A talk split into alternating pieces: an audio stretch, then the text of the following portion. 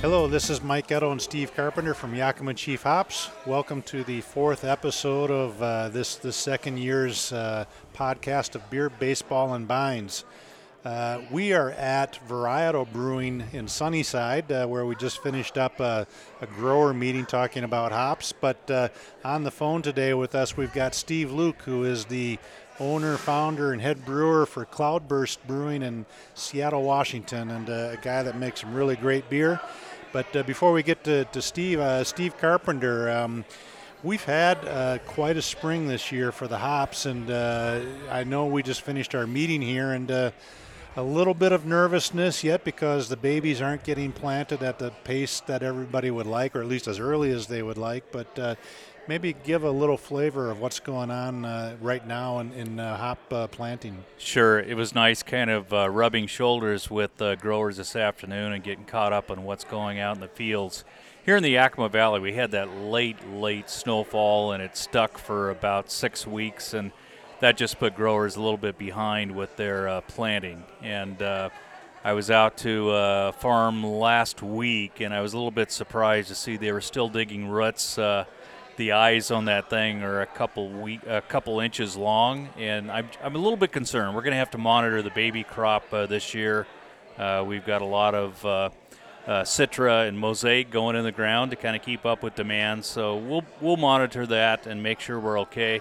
Down in Oregon, um, I saw some photos a couple weeks ago of some uh, uh, hop yards near the Willamette River that had the trellis about three feet of the trellis sticking up uh, because the Willamette River was uh, overflowing.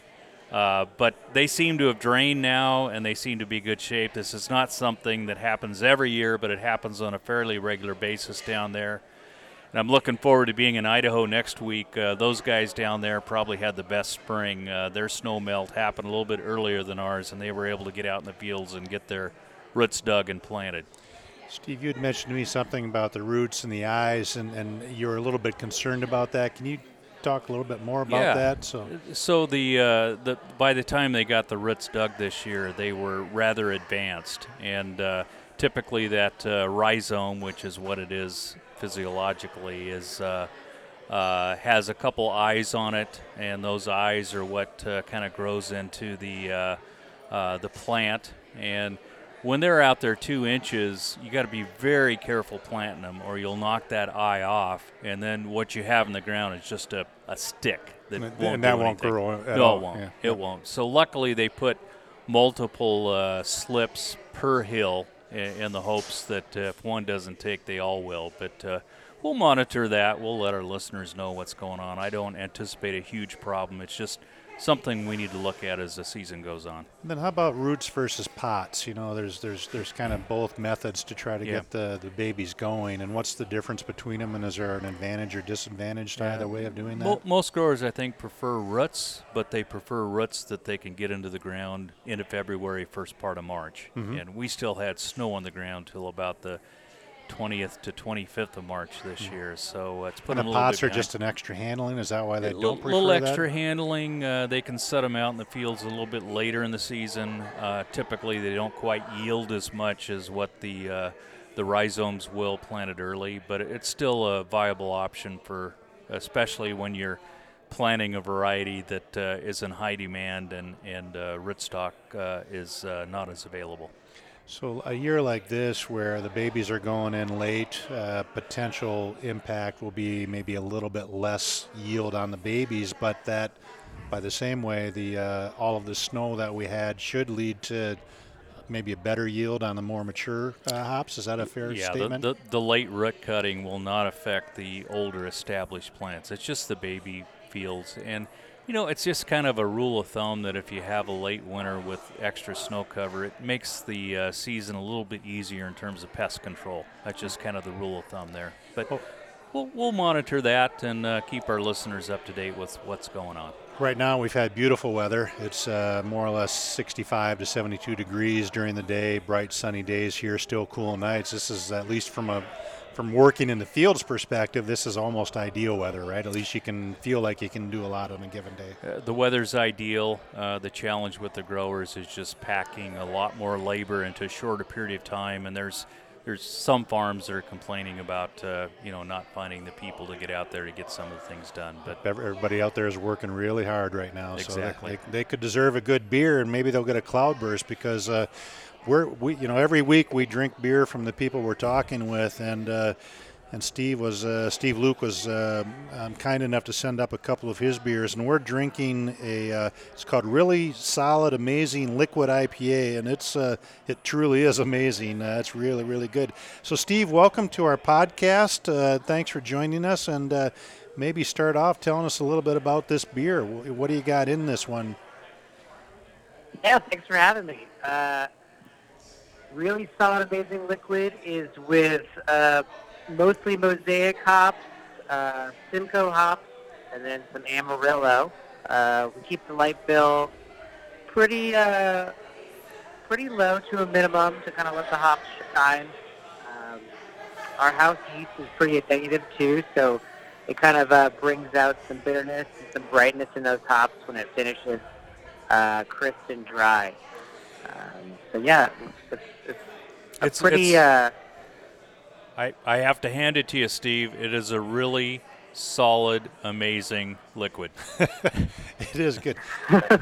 hey, Steve, when you're you know when you are choosing your mosaic and, and the one you have in this one, are you looking for a particular profile? And as you do that, are you more on the side of wanting an early picked mosaic or a, a late picked mosaic, or how, how when you because I know you come up for selection, and how, how do you go about uh, uh, making your choices on on what you're picking? Uh, for mosaic, from I mean, in most varieties, kind of all lean a little closer to the early side than the later side. Um, I think this mosaic that we selected this year uh, is actually some Idaho mosaic. Hmm, um, great. And then that Simcoe in there is from, I believe, Shin and Son. Okay. Uh, and so, yeah, we we tend to kind of favor brighter fruity notes. I mean, mosaic will always kind of have a savory element, I think, to me, and, and that's why it's one of those hops that, you know, it's a five-tool player. It can carry a beer. You can kind of build a beer around a mosaic because it has fruit. Um, it has some spice. It has some savory elements. Uh, it's, it's you know, it's pretty easy for brewers to to work with. You know, when you have so many things, so many favorable qualities in hops yeah. like that when I think of Kyle Shin, the first thing I think of is fruity. So uh, that's a, Kyle's a friend of mine, so I can say that. Hopefully, and he's Kyle's not, a good good grower and a good guy. That, yeah, yep, no. no doubt about it. We had a couple of his people here at our meeting and uh, had a chance to get caught up with what's going on out at the farm. But uh, hey, how about those Seattle Mariners, uh, Steve? Have you been following them so far?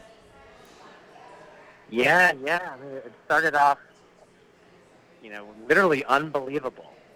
Uh, yeah. I think I think going into this season, I had such low expectations. You know, this is kind of one of those years where it's a it's a rebuilding year. It's kind of a, a year where you're just trying to set yourself up because the Mariners can have a winning season a few years down the road. And coming out of the gates so hot, it's it's nice to be excited at the Mariners. You know, at at one point during the season, which is great. Yeah.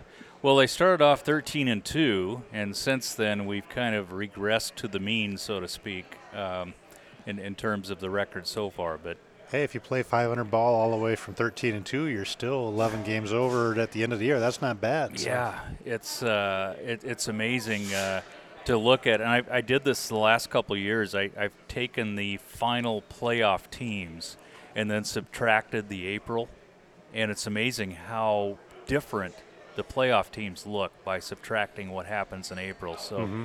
hopefully they can keep it up. And uh, we got the Rangers coming into town. Uh, do you have any plans to see any of the games, Steve? Yeah, so we'll be going there uh, tomorrow.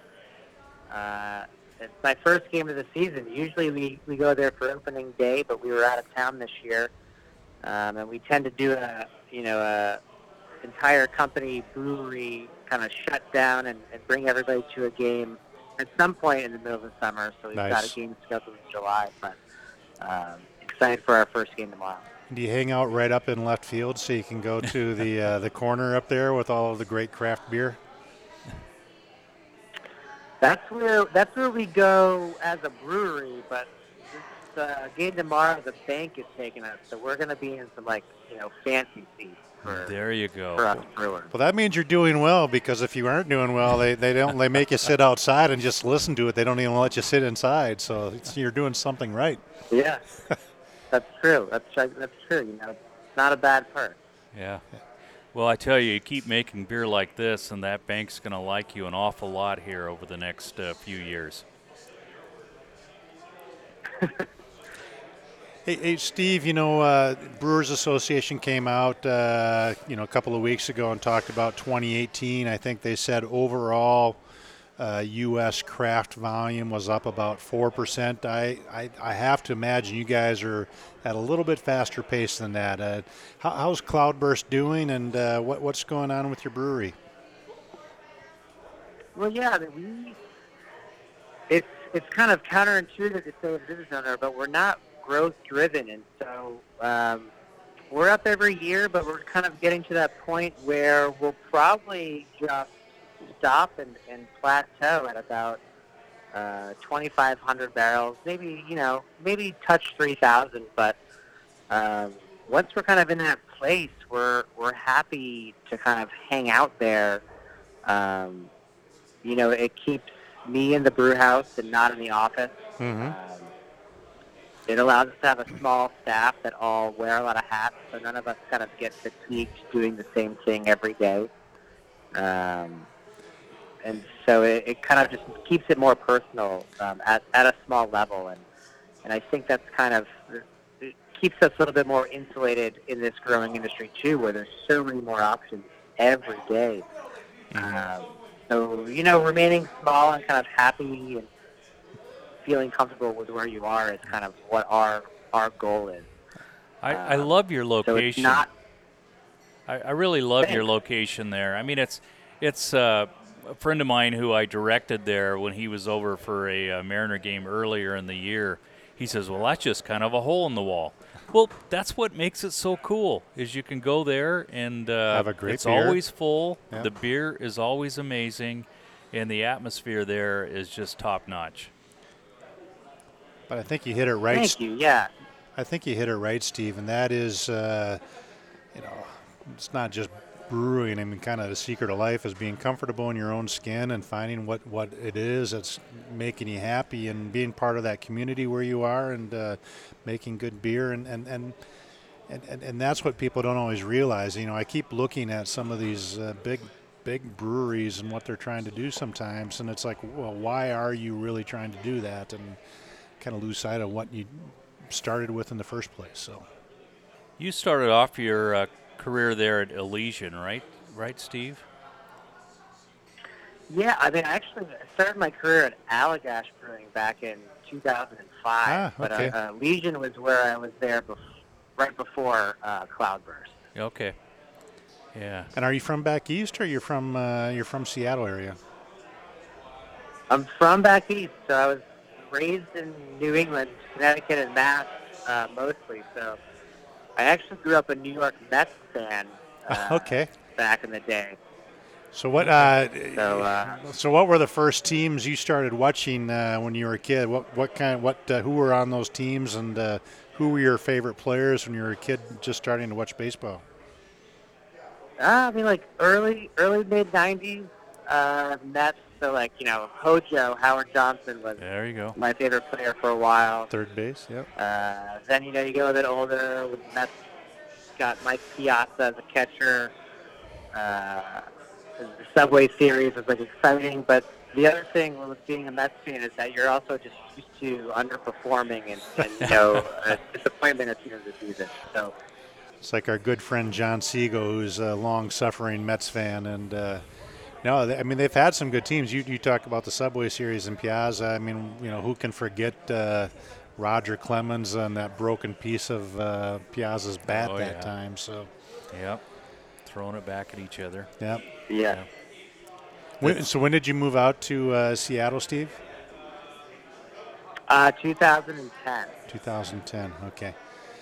So you've uh, And, uh, you've, you've been a, you've you've you've had a shorter period of uh, being a suffering Mariners fan. Poor Steve Carpenter here is uh, he suffered all the way back to the Seattle Pilots. So. Uh, you, you know, the first uh, spring training I went to, Steve, was 2001 when we had that amazing season of 116 wins, and we picked up this skinny kid from uh, Japan named Ichiro that uh, uh, kind of spoiled us because we had that one amazing season and haven't been back to the playoffs since. So I'm I'm hoping this is the year. What what do you think our chances are?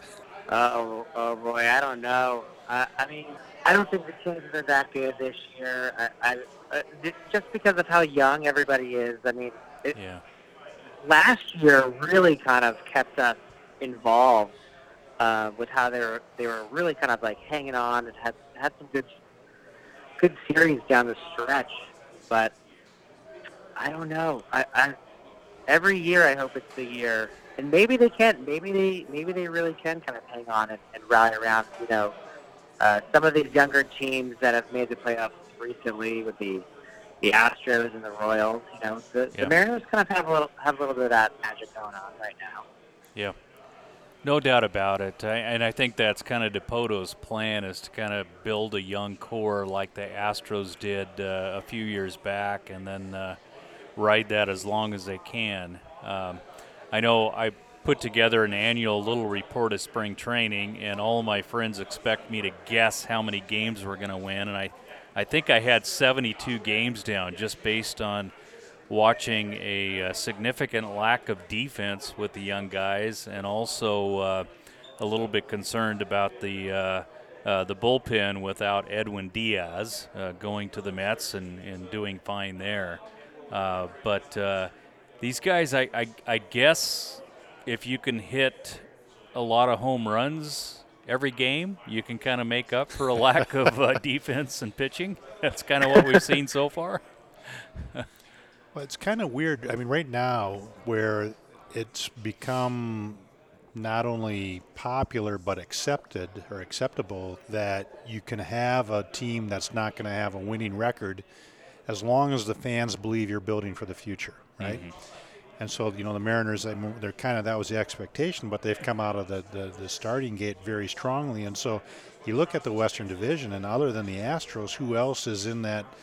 I mean, I mean, the poor Angels and Trout are going to be in last place for a long time. Rangers are rebuilding, so you really only have a couple of teams there. In the Central, it's the Indians and, and my favorite Twins. You know, the only ones that have any chance the East still has a, a, couple of people, and, and, you know the the Rays are obviously off to a good start, and the Red Sox off yeah. to a bad one. But you can kind of if you can get through to July or August, and you, you, there's only uh, like a handful of teams that have a legitimate shot at, at going for it, and everybody else is going to leave anybody that's trade bait or whatever aside, and yeah. If the Mariners do get into July or August and they're five or ten games above 500, yeah. Then what do you do, right? Do you yeah. do you do you trade away a, a future building block for that one shot, or do you say we're not ready yet, yeah. right? It's an interesting well, I, challenge. I think that's why Jay Bruce and Edwin Encarnacion and those guys are on the team. They're they're, they're, they're trade bait on yeah, the way out. They're they're going to be flipped. Yeah. But uh,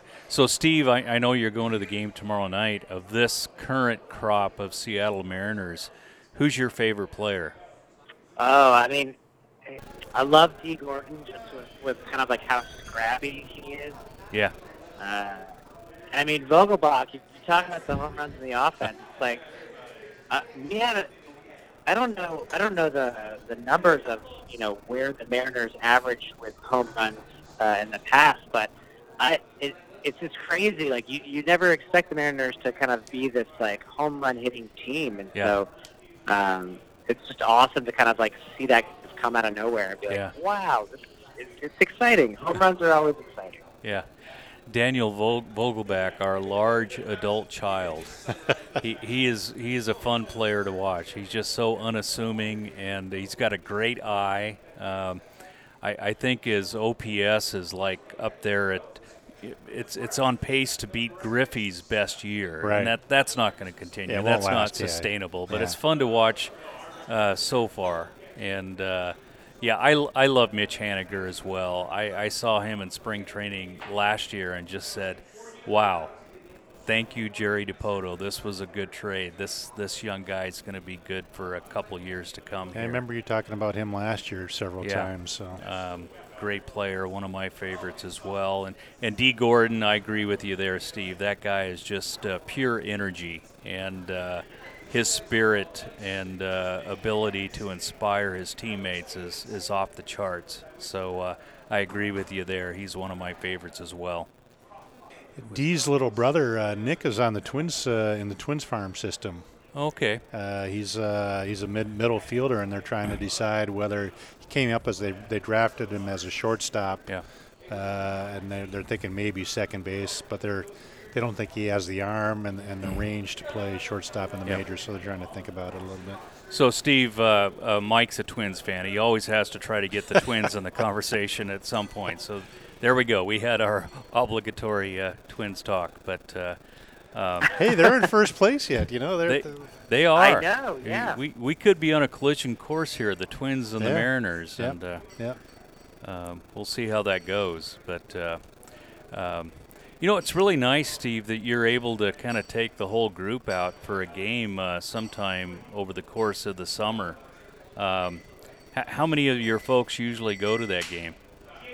Uh, I mean, we we bring everybody. So we've got nine nine employees right now. There's Awesome. five full time and four part time, and Yeah. yeah, we'll, we'll look for like a Monday or Tuesday game when we're when we're closed, and uh, Yeah. And you know it's it's the middle of the summer, so they're getting our staff's just getting slammed from uh, visitors and tourists, you know, in the city. Um, our production is you know at capacity, so everyone's so busy. So it's always a good little break to go to the ballpark. Yeah, we have uh, we have uh, we don't have season tickets. We have about tickets to about 20 games that we uh, kind of do a lottery for our employees that want to go, and then like there's a couple games a week or something like that Yeah. when they're in town. And Yeah. it's pretty fun. People really enjoy getting over. We're a little over two hours away from from the stadium, but it's a lot of fun, and people enjoy getting Yeah. over. Nothing So- like live baseball. Yeah, that's true. So, Mike, uh, you've just uh, got back from a trip. You've done a little bit of traveling around the world. It was Asia truly around the world. Yeah, no, I Um, uh, I don't don't think you got to see any baseball uh, games in Vietnam or in. Uh, I was in, in, uh, Europe, I was in Taiwan, then Vietnam, then Thailand, then Switzerland, Belgium, uh, the Netherlands, and back home. So it really was around the world. No wonder your eye- eyelids are drooping a little bit. Oh right gosh, I'm, I'm Wow. you know I, I went to sleep last night at uh, like 7:30 and woke up at three. So Steve's beer is keeping me awake for a little while. I know as soon as I get home though, I'm going to be crashing. So. But no, it was a good trip. Uh, you know, part you know obviously it's to go out and see customers and kind of get a sense of what's going on uh, in the in the hop market. And uh, I think uh, the thing we we continue to see in, in Asia is uh, is uh, growing uh, uh, preference and demand for American style craft beers, but obviously with a little bit of an Asian influence. And so within that are, uh, for example, in Taiwan, they're making some really good IPAs that are sort of West Coast IPA style, but then they add in elements of some local fruits. And so uh, a smoked plum or a little bit of a guava, you know, just a hint of that. And uh, in fact, on the airplane ride over, on the air, I was on Eva Airlines, which is a Taiwanese carrier, and they had a, a jasmine tea IPA, and it was just a hint of it. It was just a hint. You know, it was still it was more of a pale ale, not an IPA. I'm sorry, but it, but it was very nicely done, and and they're they're figuring out how to put just that little bit of an element. And and people have been in Japan, you know, yuzu which is a citrus fruit, you know, has been popular there. In Vietnam, they're using dragon fruit, you know, and, and, and I love it, right? Because it's all about making really good beer, but still making it localized. And I'm Yeah. sure, Steve, you can appreciate that. And I don't know if you've ever been over, you've had any collab opportunities, but um, a, a lot of people, it, and it's a heavy American influence, and it's really it's really exciting to see that take off, and it's part of, uh, in a lot of ways, the same thing that makes craft popular here. It's uh, localized brew pubs in neighborhoods, but just you know w- with local characteristics, right? Sure. And it's so much fun to see. And Yeah. uh, Steve, that's got to be inspiring to you to know that the work that you've done here, being part of the American craft movement, has really inspired the world to to get creative with their uh, their beers and their brewing and. Uh, uh, I mean, what's your thoughts on that? Are, it's it's got to be satisfying yeah, to see that kind of resonate with the global uh, craft uh, movement. It, I mean, it's wild with how fa- like how fast the information travels and the styles and the interest in these styles. Yep. You know, makes its way around the world. Uh, we've done a collab with a brewer in China. We went out there for a beer festival, and we've we've met uh, some brewers from Taiwan too. I know. I don't know if you've popped into Taihu at all down That's there. that's who made that jasmine uh, pale ale. Exactly. Yeah, they're they're one of my favorite brewers right now. They are. Winnie, she is so creative on the beer she's making right now. So. That's- yeah, yeah, she's a fantastic brewer. Yep. Um, but yeah, I mean, and so even the the thing, uh, the most interesting thing for me in China when we when we were over there was was you know how they were getting these American hops because that's still kind of this gray area. It seems like, especially the small craft brewers over there, you know, and rubbing some of the quality of hops, and you're like, oh my god, like these these are these smell fantastic. Like I, you know, I don't know how how you got them, you know, and where you Oh. got them from. But Well, we're, if they're at Yakima Chief, we're working on it, Steve. We've got a warehouse in uh, in Shenzhen, and uh, we're pushing hard. You know, like you know, it's uh, it's not easy, and uh, but it, it's it's one of our fastest parts of our business is is throughout Asia, including China, is and you know we're, we've been holding technical um, meetings with brewers over there and just kind of talking about stuff and the interest and the, the passion for, for making these beers is fantastic. It's so it's it's fun to be a part of. Yeah, that's really That's our awesome. that's our mission in life is to help you guys make great beer. And everything we do, we uh, as we mentioned earlier, we had one of our monthly Green Chief meetings here at Varietal here this afternoon, talking about corporate social responsibility and the fact that uh, a lot of your consumers, Steve, uh, really want to hear the stories behind the raw materials that go into their beer and uh, we want them to be able to know that uh, what we're doing is uh, responsible. It's uh, geared towards healthy communities. It's geared towards uh, a healthy planet, and at the ultimate goal is to help you guys uh, tell a good story and, and make great beer. And you've certainly done that with uh, the beers that we're tasting here today. oh well, thank you so much. I mean that we're we're so lucky just to only be you know two hours from where all of you are growing amazing hops. I mean, we really we really realize how lucky we are, especially when fresh hop season comes around. And you know, not everyone can can make the trip out there twice a week for six months. To I mean, for six weeks, so twelve trips total. It's like it's heaven for us as brewers. You know, a lot of people, I think, craft beer in general, a lot of people just kind of romanticize the craft brewing industry, you know, and they say, "Oh, I- how cool would that be to own a own a brewery and make my own beer?" But as brewers, we romanticize, you know, the hop grower. Yeah. Be like, "Oh, how awesome is this? We get to go out to the farms and actually talk to people that are growing the most important ingredients that we're using." So. Yeah. Well, we're having fun too today. The background noise is because, like we said at the beginning, we're at Varietal Brewing here in Sunnyside, and uh, these are our friends. Uh, you know, uh, these people that have opened up this uh, new brewery here last year.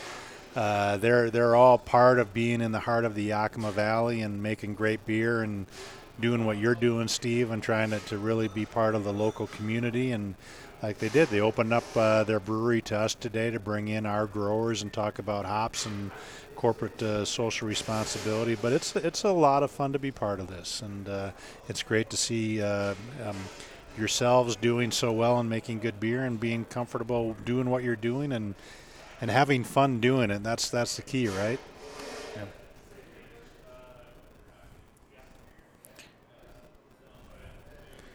Well, that that reaches the end of our uh, podcast. Uh, Steve, thanks very much for joining us today. We really appreciate it. Steve Carpenter, uh, get out and enjoy a, a, nice weekend here. We've got some beautiful weather. We've got some baseball to watch in between doing a little bit of yard work. At least I know yep. I got to do some yard work. So. Absolutely, Steve. And and whether you're uh, watching the Seattle Mariners or making beer, we wish you nothing but good hops. Oh, thank you so much yeah. for having me on the show. And hey, go M's. Let, let's let's sweep these Rangers. Help us out tomorrow. Uh, we need it. We'll, we'll be cheering hard. All right. Thanks, Steve. Have a good one. Yeah, thanks, guys.